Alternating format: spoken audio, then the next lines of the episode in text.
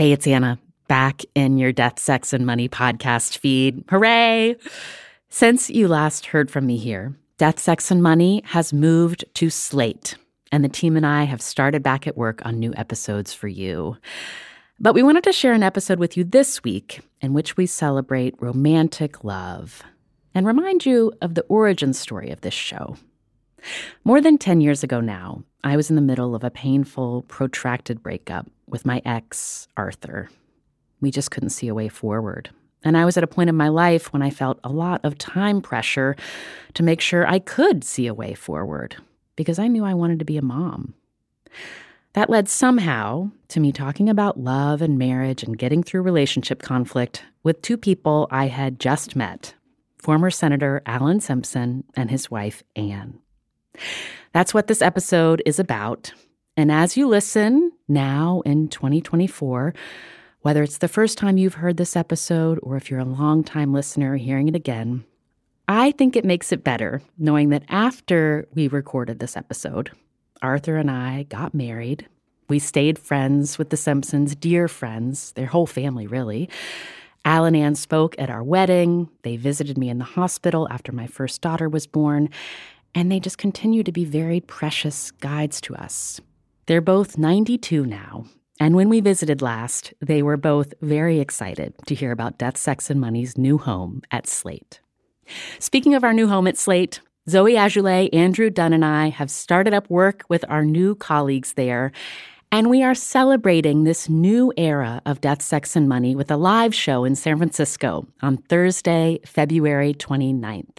It's hosted at KQED's beautiful headquarters, and my guests will include some people you've heard on the show before comedian W. Kamau Bell, relationship writer Vicki Larson, and Dr. Bonnie Chen, the end of life doctor who we met in our episode last fall about grief. And artist Carissa Potter, who runs one of my favorite Instagram accounts, People I've Loved, will also join me. And the house band will be led by, get this, Dwayne Wiggins of Tony, Tony, Tony. You can get tickets at a link in our show notes or go to kqed.org slash live. We are calling this event Four Interviews and a Revival. And if you can't be in California, there will be a link to watch it virtually. And no matter where you are, you can be in touch at our new permanent email address, deathsexmoney at slate.com. You can tell us about your favorite Death, Sex, and Money episodes over the years. The entire archive is available for you to listen to now in your podcast feed. Or tell us if you have an episode idea that you have, or how things are going where you are. This is the longest that some of us have been out of touch in 10 years. We are working on new episodes for you, and until then, please enjoy this wild love story from my life, which started with a voicemail. Ms. Anna Sales, this is Alan K. Simpson in the wilds of Wyoming, former U.S. Senator. This is a message I got on my cell phone. I Need to talk to you about an urgent matter. Nothing life threatening at all, I can assure you. Al Simpson is famous for being the Simpson in Simpson Bowles, that group that made recommendations about American debt a few years back. I'm a reporter and I was covering politics, but there was no reason for Al Simpson to be calling me on my personal cell phone. Anyway, give me a buzz at your convenience. I called him back. And you have my cell. And then I was walking up 6th Avenue in Manhattan talking to former Senator Al Simpson about my ex boyfriend, Arthur. In other words, Senator Alan Simpson had called to talk about my love life. This is Death, Sex, and Money. The show from Slate about the things we think about a lot and need to talk about more. I'm Anna Sale.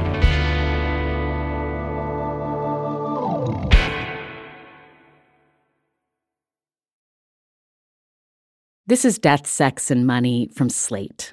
I'm Anna Sale. Al Simpson was a Republican senator from Wyoming for 18 years. Before 2013, we'd never met. He didn't know me, but he knew about me from a letter. Dear Senator Simpson, we met once briefly a few years ago. This is Arthur. Here goes. The love of my life, Miss Anna Sale, lives in New York City. We've known each other for two years and three months.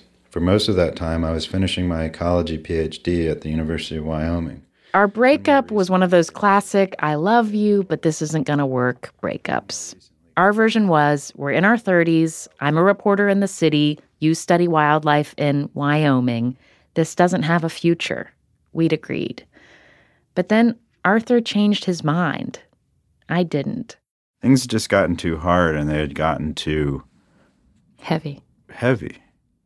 That's when Arthur decided to enlist the help of an 82 year old retired politician. He thought it would make me laugh. I knew Al Simpson as a public figure and like you know the person I imagined was a person who at least there was a decent chance would think that this was funny enough or crazy enough that he would actually do it. Arthur told Al Simpson all about why we'd split up. This means that Anna and I have mostly dated long distance. I love Wyoming and have indulged its pull a little too much. I haven't been able to resist the mountains and people. And so a month ago, Anna stopped believing I would ever close the distance to be with her, and she cut me loose. I don't blame her. I was being a fool and I took her for granted. But now I see, eyes wide open, my mistake. Senator Simpson, Senator Simpson, I've I've poured poured, this is the one, I've poured my heart and soul into Wyoming for six years. I hope you will consider this as a favor for a man who's risked it all for that place. Senator, would you give Anna a call on my behalf? That's Ann Simpson, Al's wife of 60 years. Okay, what did you, when you first read that? Well, What no, did I just think? thought it was the odd, the oddity of the ages. And I, I looked at it, put it away, and then Ann and I were in Denver, and I said, I got to do something with this thing. I think I'll just toss it. And Ann looked at it, and she said, worth a try. This is just the sweetest letter. And I thought that would be a shame not to call. With, with esteem and humility, he ends. He seemed very desperate.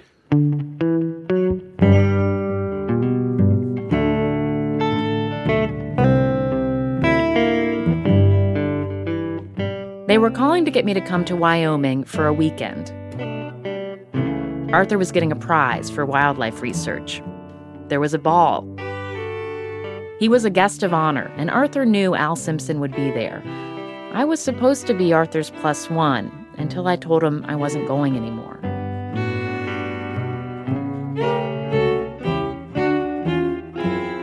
When we talked on the phone that day, Al told me he didn't know much about us, but he did know that all couples have hard times. He and his wife Ann certainly had. Ann was there, and I heard her say in the background, What have you got to lose? She got on the phone and added, Don't let your pride get in the way. So, of course, I decided to go. Arthur and I met the Simpsons and talked to them about love and commitment. And then, because it was a ball, we all danced together in our gowns and tuxes to a wedding band playing Get Lucky by Daft Punk. Then the ball ended, and I had a plane to catch the next morning, and I didn't know what to tell Arthur about what would happen next. Because it wasn't just the distance that had made it hard for us. I was also really scared of committing to a relationship that wasn't going to work. I'm divorced. I'm in my 30s, and I want to be a mother. And I was so afraid of making the wrong choice again and losing time. Ann says that that night at the ball, she could tell. I saw them. There were some wounds there. What'd you see? Well, there was it was a little touchy. You were a little, you know, a little standoffish. And uh, thought, well, either it'll work or it won't. But at least you were willing to give it a try. Yeah. I wouldn't lose a bit of sleep. It- Not a bit. Not really. I mean that because you've done what you can do.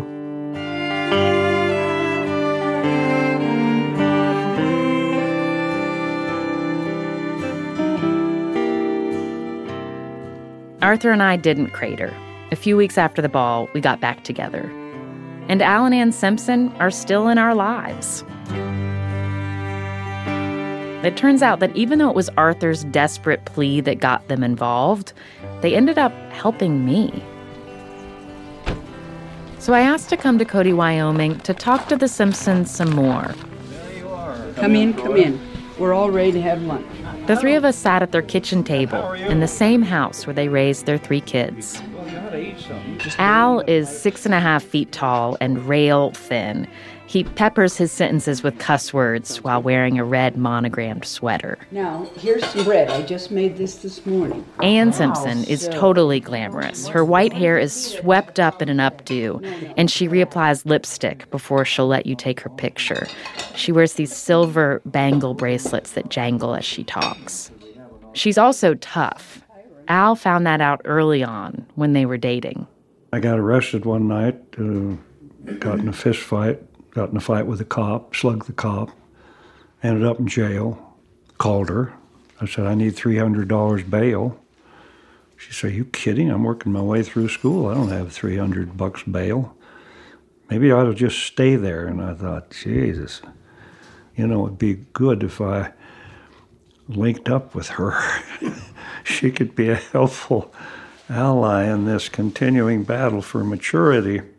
That battle, it's gone on and on. The secret is you both try to control each other and you both fail. And it's critical that you both fail as you try to, and you do it in the most skilled and manipulative ways. He learned that lesson on a dance floor years ago. Al and Ann were at an event. And uh, she was dancing with a guy who I knew was a horny old toad, you know, and I thought, you know, that, and she loves to dance. And so she's whirling around the floor and giggling and laughing. And so anyway, uh, we, uh, we got home and I said, you know, I want to tell you something. I saw you snuggling up to that horny bastard there. And she said, look, I am not into this to play games, but I'm not going to be under a glass lid just because of your jealousy. And I love to dance, and I will do that. And I'm not going to jump in the sack with somebody, so I think you better get over it. Which really pissed me off. So I gave her a lecture. It was a beautiful thing about life and fealty and love and loyalty and all the rest. I thought she won't sleep a wink. Ten minutes later, I look in, she absolutely dead but asleep. Guilt free. Guilt free. And me? I got boulders in my gut. I didn't sleep, but I did one important thing. I'd always loved Shakespeare, and I went in and read Othello. How he killed the most beautiful person in his life, Desdemona, choked her. I thought, Jesus, this this is one sick son of a bitch. This is not me. This is totally destructive. And it has nothing to do with her.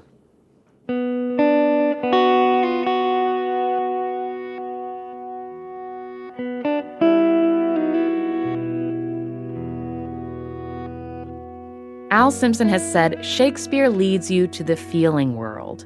And in the Simpsons world, those feelings sometimes unfold in public, like during the Clarence Thomas hearings in Washington.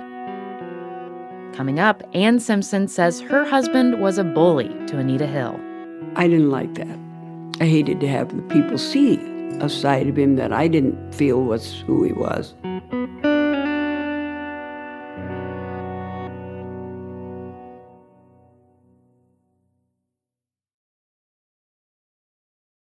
This is Death, Sex, and Money from Slate. I'm Anna Sale. Al and Ann Simpson say they learned to confront things as a couple, like Al's jealousy, by learning how to talk about them. But they didn't do it alone. You know, we had the good fortune of getting some outside help when we needed it through our church. Uh, we were had been married probably ten years at that time, mm-hmm. and uh, it was not a good time for us three children, busy life, and just a feeling that I needed help. Our minister, the guy that married us, he came to see us, to call on us. And I said how what a great life I had as I burst into tears.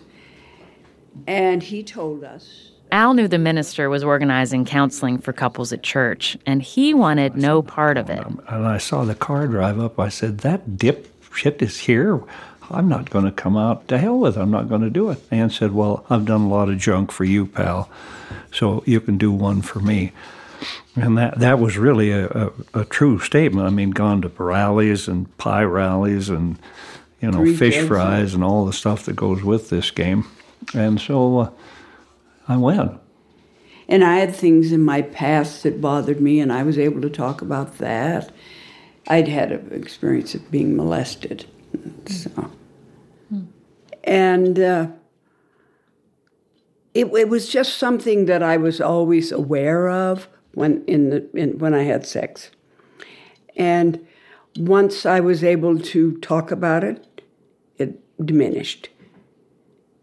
She said, I've never told you anything. I guess we'd been married 20 years. Well, I said, well, Not that long. 15, maybe. whatever. It was my secret. No, anyway, I said, well, at least turn on the light. And she did, and she told me this. I said, you think I care about that? That doesn't mean crap to me. Nothing. She said, you mean that? I said, yeah. What the hell does that have to do with us? Well, she said, I just never wanted to tell you. I said, well, you can sure scratch it off because it, it had nothing to do with my feelings toward you or, or anything. Well, I thought, It was a gift. It must have made you feel so safe. It did. I felt safe. That's exactly right.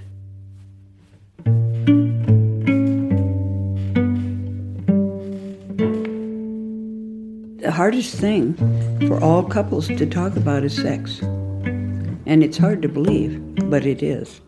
And the big issues in all marriages that hang it up is your sexual relationship. Whoever is the most aggressive, the other one is in control. You know, we're older, so it isn't the issue now that it was when we were young, but it was a big issue. And it is in all marriages. Well, then when you talk about it, you you think, uh, well, there's a couple of horny people and want to. No, that's not the point. It, it's called intimacy. Scratch my back, give me a hug, just a hug. I said, okay.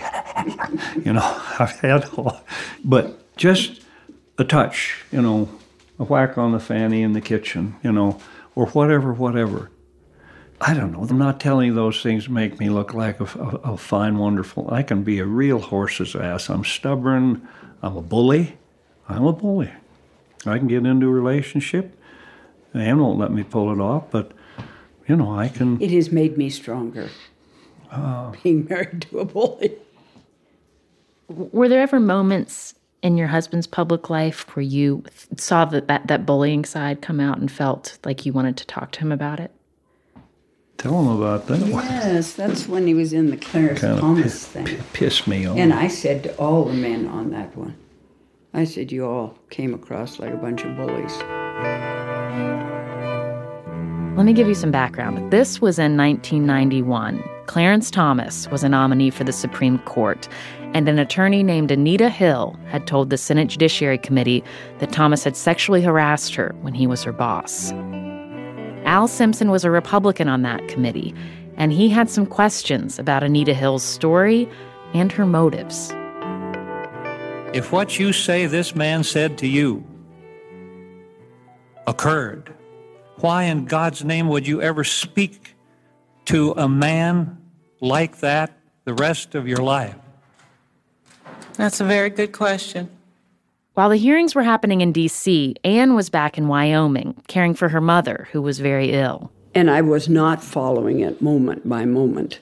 When I finally did, I just couldn't believe the way Al was operating. And uh, I did tell him, you know, you all sound terrible.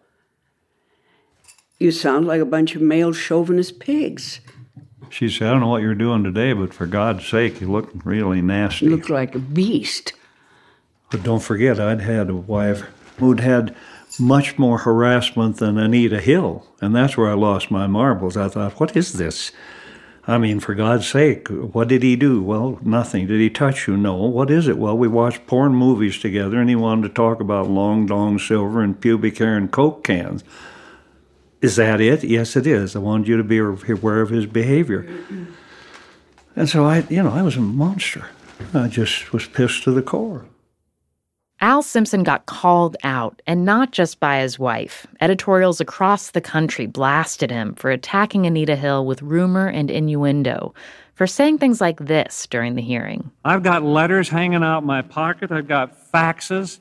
I've got statements from her former law professors, statements from people that know her, statements from Tulsa, Oklahoma saying, Watch out for this woman. But nobody's got the guts to say that because it gets all tangled up in this sexual harassment crap. You know, he just kept getting more and more worked up. And then uh, one time he was at home and I said, You know, you have a wonderful reputation the way you've always operated. And it seems to me that you are caught in something and you just need to shut up. Shut up. He said, You've never said that to me before. Said, Well, I am now. You know, there's a time to just recognize when you're out of control. And sometimes you have to identify that in the other person.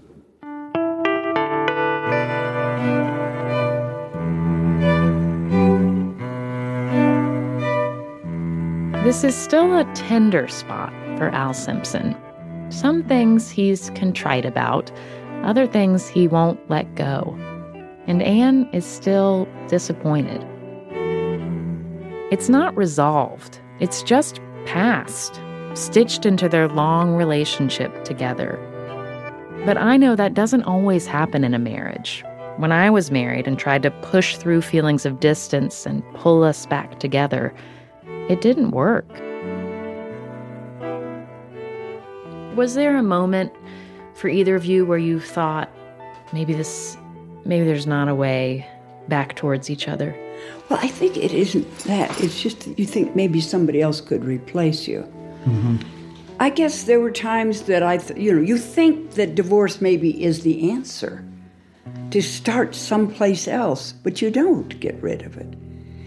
And uh, everyone I've ever seen that divorced, that went into another marriage,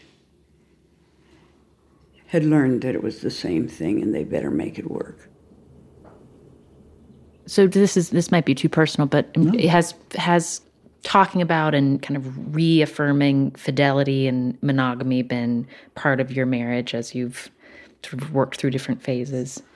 Well, know that we I, I don't know that we dealt with that so much because we both went into it believing in monogamy. You know, we're from the era, and our parents, Mm-hmm. You know, divorce had never been a part of any of our lives, and uh, it's a different world now. But you know, I think about it. I, I have a big problem with washing my hair. My hair will be just right. You can relate to this, and I think maybe I should wash my hair. Well, maybe I'd wait another day, and then you know. So I'm in there washing my hair, still trying to decide whether to wash my hair, and that's how I was in the beginning about marriage. I'm married. I'm trying to decide if I want to be married. Well, I am married. And that's what most people are doing. They're in it and they haven't committed. And it's easy to do. Oh yeah. That's really easy to do. I um I don't think you all know this, but before Arthur and I got together, I was married and divorced. No, I didn't know that. Mm-mm. How long were you married? I was married three and a half years with my boyfriend through my, my 20s. And then we divorced. We divorced, and I met Arthur just a few months after. So I- Arthur was going to be my my cowboy fling, And here you are. and here I am. I think the real key is you decide to make it work. There are lots of different ways. We had ways, other people have different ways. It's called sorting crap. But you have to take risks. That's what he did. He took a big risk.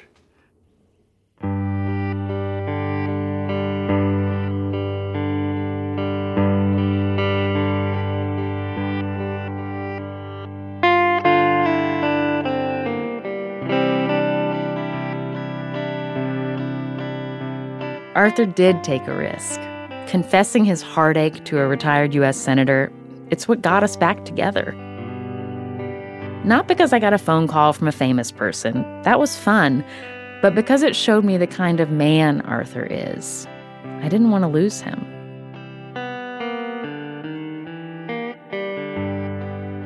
Now, Arthur's mostly in New York and travels for fieldwork when he needs to. We're back in the flow of an everyday relationship, where it's not always about grand gestures, but often about the opposite knowing when not to say things. That's the last thing Al Simpson wanted me to know how good he'd gotten at that. When I was at their house in Cody, it smelled like smoke because Ann had left a pot on the stove before they'd gone out the night before. And Al said when he opened the door and saw all the smoke, he didn't say a thing. I just started opening the windows. Because I already said, oh, for God's sakes, I forgot to turn that down. There are times that there's no need to say no, anything. No need to say a word. Did cough a little, but oh, then I'm ahead she might she might say something the next time, whereas I didn't this time, and she might say, "Well, for God's sake, Al, I told." I'll say, "Ah, oh, wait a minute. The night that pot of crap nearly blew up our house, I didn't say anything. Remember? I'm back. I won." See, you see, there's I no progress wait. really. I hope it comes up soon. No progress at all. it's just that we both don't care. we don't give a shit.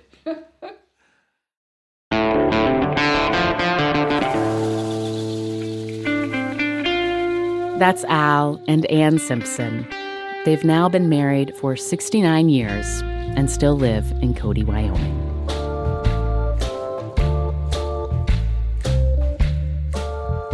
Death, Sex, and Money is now produced by Slate, where our team includes Zoe Azoulay, Andrew Dunn, Cameron Drews, and Daisy Rosario. Special thanks to James Ramsey, Chris Bannon, Jim Briggs, and Emily Botein for their work on this episode when it originally aired in 2014, and to Jonathan Menjivar, who produced this episode with me when he was at This American Life. Our theme music is by the Reverend John DeLore and Steve Lewis. Other music in this episode is from Bill Frisell. And if you're new to the show, welcome. We are so glad you're here. Find us and follow us on Instagram at Death Sex Money. And you can find my newsletter at annasale.substack.com. And again, our new email address where you can reach us with voice memos, pep talks, questions, critiques is deathsexmoney at slate.com. I'm Anna Sale, and this is Death, Sex, and Money from Slate.